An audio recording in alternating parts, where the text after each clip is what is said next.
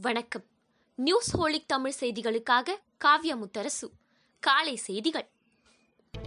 தமிழக சட்டப்பேரவையில் இன்று இடைக்கால பட்ஜெட்டை துணை முதலமைச்சர் ஓ பன்னீர்செல்வம் தாக்கல் செய்கிறார்.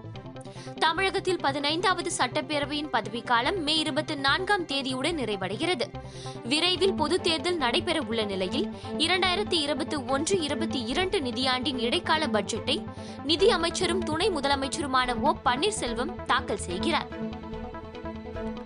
காவிரி ஆற்றின் உபரி நீரை தமிழகத்திற்கு வழங்க மாட்டோம் என்று கர்நாடக முதலமைச்சர் எடியூரப்பா தெரிவித்துள்ளார். தென்காசியில் மேற்கு தொடர்ச்சி மலைகளில் பரவலாக பெய்த மழையின் காரணமாக குற்றாலம் மெயின் அருவியில் குளிக்க இரண்டாவது நாளாக தடை விதிக்கப்பட்டுள்ளது.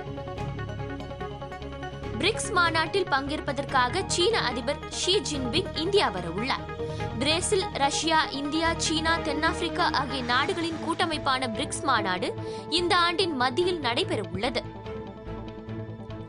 உத்தரகாண்ட் மாநிலத்தின் கடந்த ஏழாம் தேதி பனிச்சிதறல் காரணமாக ஏற்பட்ட வெள்ளப்பெருக்கில் காணாமல் போன இருநூற்று ஆறு பேரில் எழுபது உடல்கள் மீட்கப்பட்டுள்ளன.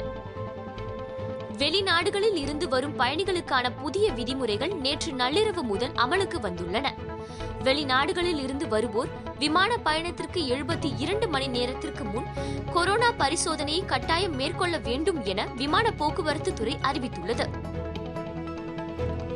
மகாராஷ்டிரா மற்றும் அண்டை மாநிலங்களில் இருந்து மத்திய பிரதேசத்திற்கு வருபவர்களை உடல் வெப்ப பரிசோதனைக்கு உட்படுத்தப்படுவார்கள் என்று அம்மாநில முதலமைச்சர் சிவராஜ் சிங் சௌஹான் தெரிவித்துள்ளார். ஐந்து மாநில சட்டசபை தேர்தல் பணிகள் தொடர்பாக தேர்தல் ஆணையம் இன்று ஆலோசனை நடத்த உள்ளதாக தகவல் வெளியாகியுள்ளது. புதுச்சேரியில் மழை வெள்ளத்தில் அடித்து செல்லப்பட்டு உயிரிழந்த பெண்ணின் குடும்பத்திற்கு நான்கு லட்சம் ரூபாய் நிவாரணம் வழங்கப்படும் என அறிவிக்கப்பட்டுள்ளது. மேற்கு வங்க மாநிலம் காரக்பூர் ஐஐடியின் அறுபத்து ஆறாவது பட்டமளிப்பு விழாவில் இன்று பிரதமர் நரேந்திர மோடி காணொலி வாயிலாக உரை நிகழ்த்துகிறார். வருகிற நாட்களில் கொரோனா பரவலை கட்டுப்படுத்த தடுப்பூசியும் தனிமனித இடைவெளியும் போதுமானது என்பது ஆய்வு முடிவுகள் மூலம் கண்டறியப்பட்டுள்ளது.